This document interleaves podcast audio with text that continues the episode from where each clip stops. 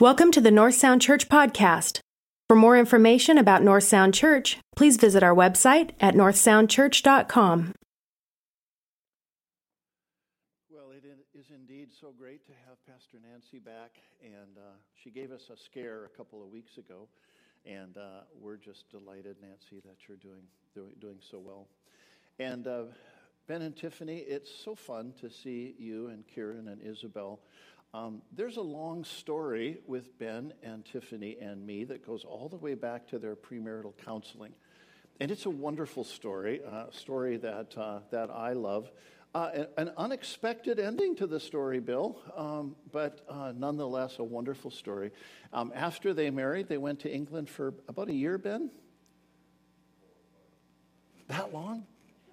Oh my, I am older. I'm older than I thought I was. Thanks, Ben. Uh, ben is a trainer, and uh, Ben, I think I'm going to have to make an appointment uh, after Christmas. Uh, and Tiffany teaches kindergarten, first grade, fifth grade.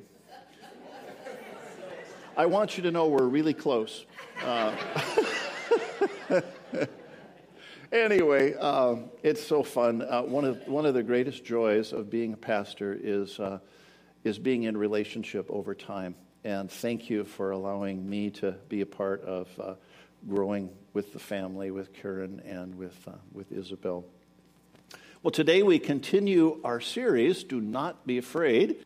And it's a series um, that is looking at the angelic appearances uh, in the Christmas story. And today we shift from Matthew, where we started last week, to the beginning, the first chapter of Luke. And when most of us read the Christmas story at our house, um, maybe just a little bit, Kevin, you knew I was going to ask that, didn't you? Yeah. Um, so when we, uh, when we celebrate Christmas at our house, um, we read the Christmas story, and, uh, and um, we usually do it from the King James Version. Um, I, you know, maybe that's just a testament to, to, to Barb's and my age again, but that's how it was read in our house. So um, I guess the tradition just got passed down to us. And uh, we usually read from Luke because Matthew is sort of that shorter version and uh, it just has um, the appearance uh, uh of the angel to, to Joseph and then the, the uh, wise men. Uh, but Luke kind of gives us the long version of what happened. And we've been, we've been looking at Luke, we, excuse me, we've been looking at Acts over the summer and the fall. So it's kind of fun to come to now to Luke, who was written by the same person. And uh, this is the beginning uh, of the journey that began with Jesus and the, the church uh, that, and his disciples, and then continuing in the church uh, in Acts. So today I invite you to open to Luke chapter 1. And although we will have cheat sheets for you on the screen, I always encourage you to open your phone or your Bible so that if something is uh, there in the text that can be helpful to you, you can cut and paste or underline or whatever works for you. For those of you that may be guests today, welcome. It's so much fun to see more and more of you coming back uh, to church. Thank you. Thank you for doing that. And uh, it just does my heart good to, uh, to be able to see that um, and uh, to be able to worship uh, together in this way. And of course, our friends watching uh, via video, we love the fact that you're participating. And when you feel comfortable, and when we don't hear more about Omicron, um, we hope that you will come and join us as well. I don't know if all of you, you probably know this, but Omicron is the Greek word for O. The last I remember hearing was Delta, the Greek uh, letter for, um, uh, for, for D, for RD. And the next thing seemed to be Omicron. So I'm not quite sure what happened to the other ones, but I'm sure there probably were uh, variants that we just didn't hear about. So today we're looking at Zechariah. For those of you that are guests, what I meant to say was uh, we do the talk uh, on Communion Sundays earlier in the service, and then we worship together. We've got some great Christmas music uh, coming. So if you can endure me, uh, really good music is coming this morning. So in verses 1 to 4 of Luke chapter 1, we have there um, the introduction. It's kind of like a salutation, it's a formal introduction. And in this case, it's written to a person. That person is called Theophilus. Uh, Theo, of course, is God, and Philos is, is lover or friend. So uh, it either his name either means um, a friend of God or a lover of God or beloved of God. Uh, and it could either be his given name or it could be a, a, special name, a ceremonial or honorary name that has been given to this individual. Um, so we are here going to talk about a, uh, a story that has primarily a Gentile audience. Last week we talked about the Gospel of Matthew having primarily a um, a, a, Jewish audience. In this case, it's primarily a Gentile audience. And in the story, we have today the, the story of the birth of the cousin of Jesus, who is John the Baptist. And we can learn some important things about our Christian walk by looking at Zechariah and Elizabeth, the parents of John. Uh, three points today. They're all about the same length, I think. So um, if you want to chart the course of when we're going to be done, you can do it that way. We're going to talk about do not be afraid again today. And the first thing is don't fear, don't be afraid of not measuring up. Don't be afraid of not measuring up. Verse 5 In the days of Herod, king of Judea, there was a priest named Zechariah of the division of Abijah, and he had a wife from the daughters of Aaron, and her name was Elizabeth, and they were both righteous before God, walking blamelessly in all the commandments and statutes of the Lord. But they had no child because Elizabeth was barren and both were advanced in years. According to our text, Zechariah and Elizabeth were perfect. I didn't think there were any perfect people. Do you, do you remember? Some of you will remember this. My, it's one of my favorite stories of the pastor that was saying, Do any of you know any perfect people? And the answer was supposed to be no, you know. But a hand went up in the back, and the pastor, you know, he's got to do something. So he says, he says, Sir, you know a perfect person? And the guy said, Yeah, my wife's first husband. Um, I, I, lo- I love that story. Um, so, so they were perfect according to this, and um, but, we, but, but that can't be the case because we know that nobody is perfect except God Himself and Jesus Christ. But from Luke's perspective, they were perfect. They lived an amazing, righteous, good life. And, uh, you know, we have this, it, it's sort of a folk theology, but I think most of us kind of have this folk theology. And the folk theology is if you're good, bad things shouldn't happen to you. And these guys were perfect, so they should have lived a life where, where it was just smooth sailing. But we know from the text that that wasn't the case. It wasn't the case. Many couples have trouble getting pregnant, and that was the concern here. And I'm confident that the longer it goes on with a biological clock running, the greater the level of concern is. And that was the situation for these folks. They obviously were concerned about this because our text tells us it was a matter of constant prayer. And now they were old. So imagine the disappointment of living very good lives, only their prayers are not answered, worthy prayers for a child, which helps fulfill what God intends for human beings from Genesis, which is to go out and multiply and fill the earth and and, and, and, and, for some reason, this was desperately what they wanted, but it wasn't happening. And in spite of their near perfection, they surely must have asked, What's wrong with us? Why doesn't God grant us the desire of our hearts? Are we not measuring up? And the silence that they apparently experienced would just make things worse.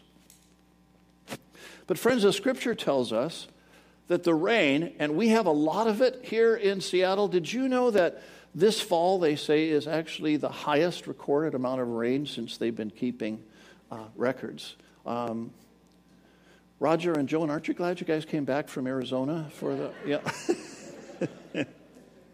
so the rain stuff. Rain here isn't designed to be good, it's bad stuff. Bad stuff falls on the just and the unjust, the people that Luke thinks are perfect and those that are not. And if we're going down a wrong path, if, if we're making choices that are leading us in a bad direction, we have some responsibility for the bad things that happen to us.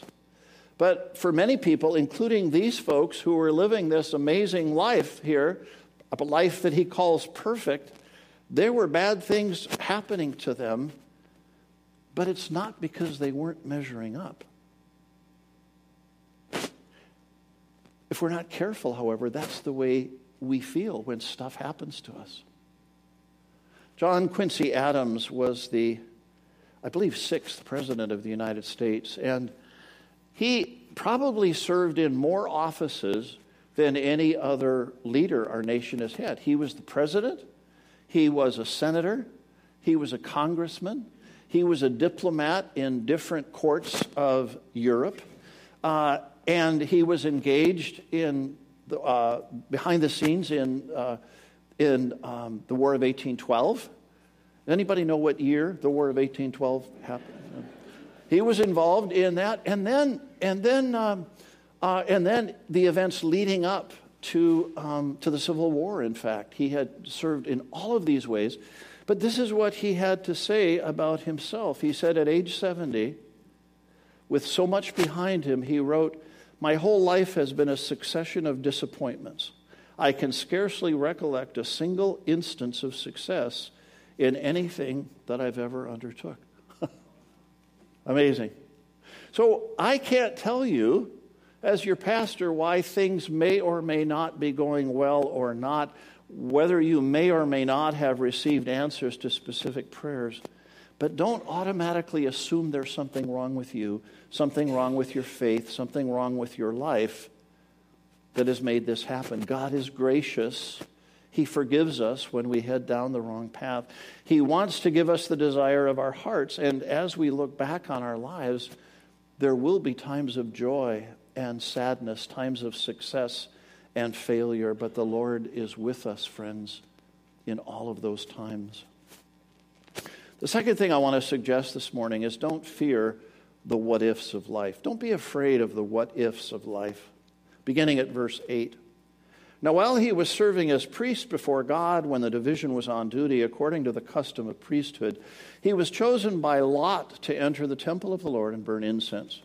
The whole multitude of the people were praying outside at the hour of incense, and there appeared to him an angel of the Lord standing on the right side of the altar of incense. And Zechariah was troubled when he saw him, and fear fell upon him. But the angel said to him, Do not be afraid, Zechariah, for your prayer has been heard, and your wife Elizabeth will bear you a son, and you shall call his name John.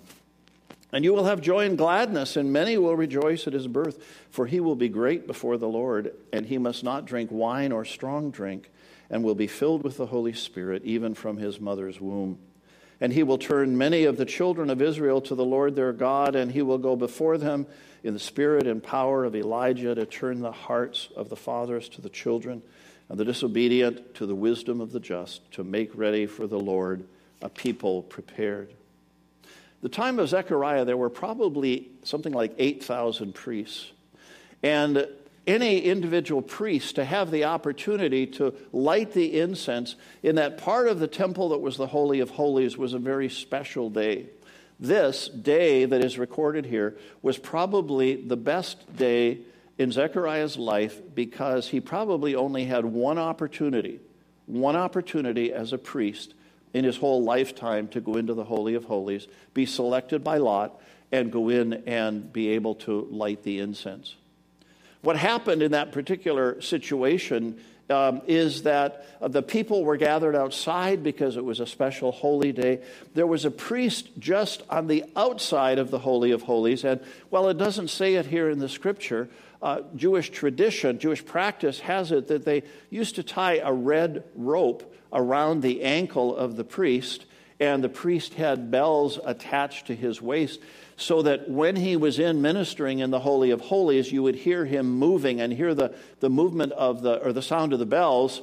But if something happened, either health wise or relative to his own preparation for being in there, um, and it went silent, they had the ability, without going in and violating the Holy of Holies, to be able to pull the priest out from that place that was representative of the presence of God. Now, this is an intriguing passage. Zechariah is told not to be afraid. And it doesn't seem that it was the appearance of an angel that he was afraid of. I got to tell you, I probably would be. I mean, if I knew that the person I was talking to was an angel, I'd be, I'd be probably afraid of that counter, wondering, you know, what was going on. But he doesn't seem to be afraid of the angel, as scary as that might be, because the angel doesn't say, Don't worry about me, I'm just an angel, but instead he says, Your prayer's been answered and you'll have a son. This is really the best day of his life. Zechariah was continuously praying about having a child, and he must have thought over and over and over again about the fact that he didn't have a child because I don't know about you, but um, what I find in prayers is that I have a time of devotion and prayer when I have a, a, a, very specific things that I do devotionally. But during the course of the day, sometimes when I'm reading the news, I'll just stop and do a quick prayer. Uh, a family that's lost loved ones, or the, the kids in the school that you know were killed, or whatever. It's it's just like it's sort of a constant kind of a thing to be sensitive to that. He had been continually praying, which meant he had been continually thinking about this. And I'm sure worrying about it because it was a what if. He was living a godly life. What if God doesn't answer the prayer? What will life be like if God doesn't answer the prayer? And God hadn't answered the prayer, and now they're old. And so, friends, I think it's important for us to recognize that, well, every couple that's struggling in this way doesn't get the same answer. The point is not to worry about it, not to worry about the what ifs, because the what if won't ultimately change the answer that we receive. A definition, one definition of worrying is dwelling on the what ifs of life, dwelling on the what ifs of life. It's a fear of what might happen or might not happen there's a word that you maybe or may not be familiar with. It's a word called fortitude. Fortitude. And fortitude is a word that we who worry need to get into our vocabulary. It's defined as courage in pain and diversity. Courage in pain and diversity. Zechariah and Elizabeth had fortitude. In spite of their pain around having no children, they kept on keeping on with Elizabeth and her life and with Zechariah and his service in the temple. They didn't throw up their hands and abandon God or abandon their profession as a priest. They kept on, keeping on, keeping on in spite of the fact that they didn't understand the outcome. Some of you may have uh, seen the movie King Richard. I have heard about it, haven't seen it, but um, it was just recently released, starring uh, Will Smith as Richard Williams, and it's a story of uh, a single father in from the mean streets of Compton, California, who had two daughters who had an unusual skill, and as a single dad, he became their coach and began to invest in their lives. In spite of the challenging, challenging situation they found themselves in life in Compton, California, and the host of what ifs of what usually or often happens to people that don't get a very good start in life. They pushed beyond the what ifs, and those of you that follow tennis know the Williams sisters are tennis champions, having won 30 majors between them, plus many more doubles. And then also the courage that they've they've um, shown as individuals in terms of the things that they've done to make life better for others, including philanthropy. They kept on keeping on in spite of what ifs. I want to suggest, friends, this morning don't fear the what ifs in life. In the midst of the uncertainties of all of us, we need to keep on keeping on because one day, as we keep on keeping on, we will hear those words, Well done good and faithful servant. In spite of years and fears of uncertainties, we serve the kingdom and we make a difference. And we don't let the what ifs stop us. Finally, this morning, I want to suggest that we don't want to be afraid of doubts. Don't be afraid of doubts. Verse 18 And Zechariah said to the angel, How shall I know this? For I am an old man, and my wife is advanced in years. And the angel answered him, I'm Gabriel. I stand in the presence of God, and I was sent to speak to you and to bring you this good news.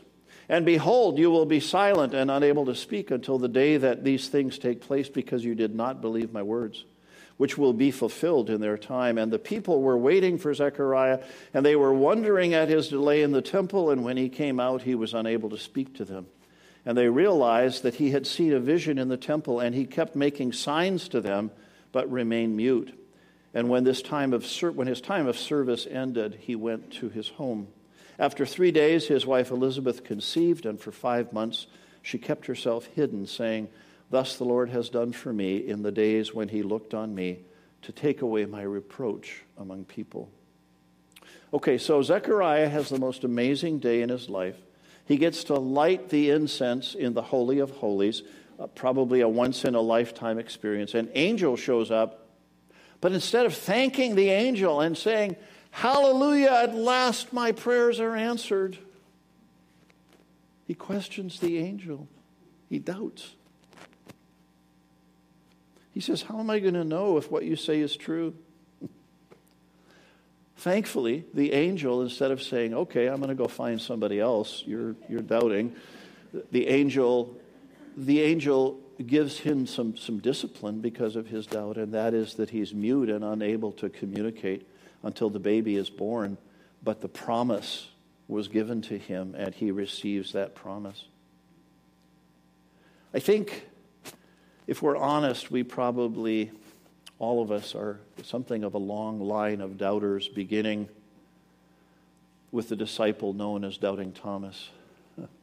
We, we often find ourselves in that situation. But, friends, doubt, doubt actually has consequences. So, we all doubt. But when we choose to doubt, there are consequences. It's a kind of fear. Doubt is a kind of fear. And of course, we know that the likelihood of what we fear coming true is very small. And even if it does come true, there's little value in worrying about it.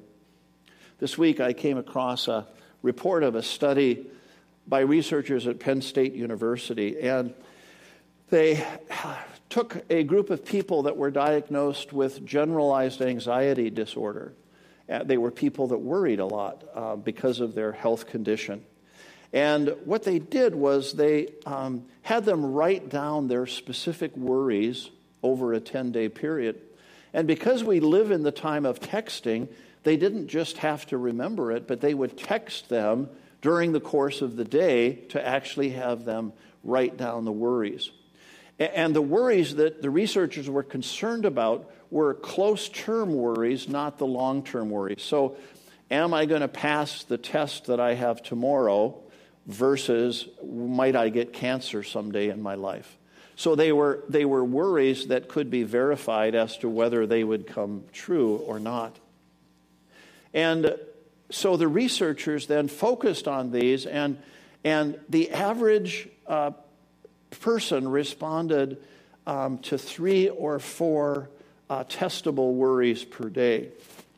Now, you don't want to know what the result is, and this may or may not surprise you a whopping 91% of worries were false alarms. What they worried about did not come true. And of the remaining 9% of worries that did come true, the outcome was better than they expected one third of the time. And for about one in four participants, exactly 0% of their worries came true. Seth Gillihan in Psychology Today, who reported on this, says this. He says, Deceit is a good word to describe the nature of worry, implicitly demanding that we pay attention to it because of the threat is real. In reality, it's nearly always a false alarm. Importantly, individuals whose worries come true less often were more likely to benefit from treatment for their worry and anxiety. Thus, keeping track of how one's worries turn out seems to be an effective way to release compulsive worrying. Friends, don't fear doubts. Don't fear doubts, but give over them. We've all had doubts along the way. But we waste a lot of time when we dwell on them. Worrying doesn't change the outcomes, doubt does not change the nature of objective truth. I like the way St. Augustine puts it. He said that we don't need to completely understand in order to believe. We don't need to completely understand in order to believe. Rather, he said, we need to believe in order to understand. We need to believe in order to understand. There's a threshold of belief that we cross that it's a threshold of trust that, in spite of what the outward circumstances are, we believe that God's purposes are being accomplished. Years ago, I read the Catholic theologian Hans Kung. And Hans Kung, in his book, Does God Exist? talked uh, about the analogy of faith and swimming and understanding swimming and learning to swim. And here was the picture he had, and that is that when we wade into the water, we know that water doesn't hold us up. From the time we're little and we just wade, we know that water doesn't hold us up. But we see people swimming, and we see that somehow, in spite of our experience, they're floating. And he goes on to say that faith is a lot like that, that, that we have to get into the water and we have to experience the buoyancy of the water ourselves. And then the questions and the doubts and the concerns that we have begin to fit into place because we need to believe and cross that threshold of trust in order to understand.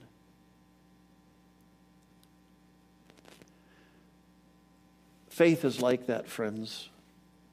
We find that faith holds us up. It makes sense in a way that it never did outside that commitment to believe.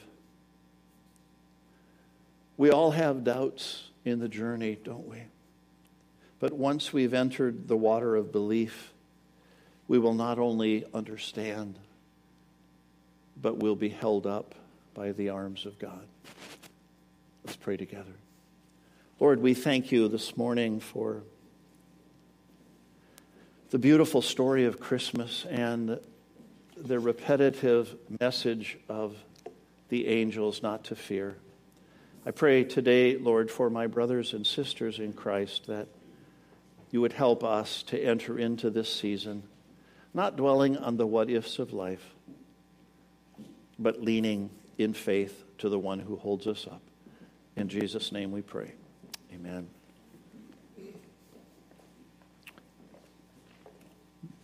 We make a transition at this point for a time together around the communion table. If you're a follower of Jesus Christ, we invite you to join us in this.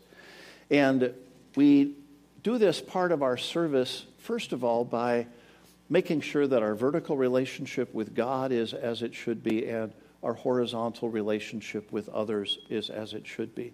So I'm going to invite you to stand and I'm going to invite you to take a moment in the quietness of your own hearts to make sure that the vertical and horizontal relationships are as they should be. And if they're not, we call it confession and repentance. You can do that yourself where you are in the quietness of your heart. And then we'll have together a prayer of confession so that we can take the communion elements together. Before we do that, um, I want to make sure that each one of you has uh, communion elements. If you don't, um, Corky is at the back, and Daryl and would see that you uh, get them if you don't have communion elements. Okay, it looks like there are a couple of folks that do not. For the rest of us, I encourage you to open the the uh, communion. Uh, it's a little tricky sometimes, and there's a wafer on top, and then underneath there is the the juice. Would the rest of you please stand with me? And let us take a moment and humbly confess our sins to Almighty God.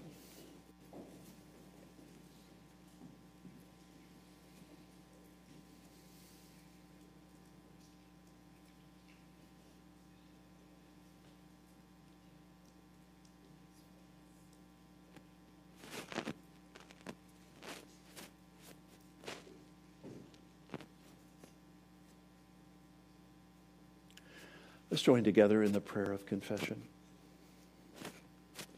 Most merciful God, we confess that we have sinned against you in thought, word, and deed, by what we have done and by what we have left undone. We've not loved you with our whole heart. We have not loved our neighbors as ourselves. We are truly sorry and earnestly repent. For the sake of your Son, Jesus Christ, have mercy on us and forgive us, that we may delight in your will and walk in your ways to the glory of your name. Amen. Almighty God, our heavenly Father, who of his great mercy hath promised forgiveness of sins to all those who with hearty repentance and true faith turn unto him, have mercy upon you, pardon and deliver you from all your sins, confirm and strengthen you in all goodness, and bring you to everlasting life through Jesus Christ our Lord. Amen. The words of institution for our service come from 1 Corinthians chapter 11, where we see how the early church remembered this moment, and we join with them across the years and with Christians around the world. For I received from the Lord what I also passed on to you. The Lord Jesus, on the night he was betrayed, took bread, and when he had given thanks, he broke it and said, This is my body, which is for you. Do this in remembrance of me. Let's take the bread together.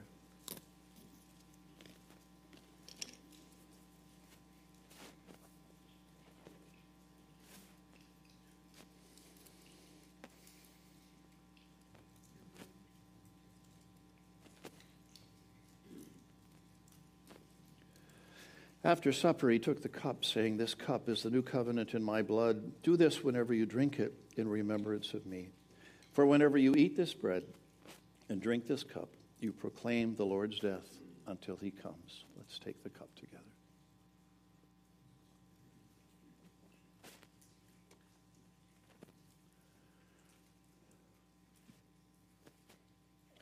Our Lord, we thank you for your body broken for us, your blood shed for us.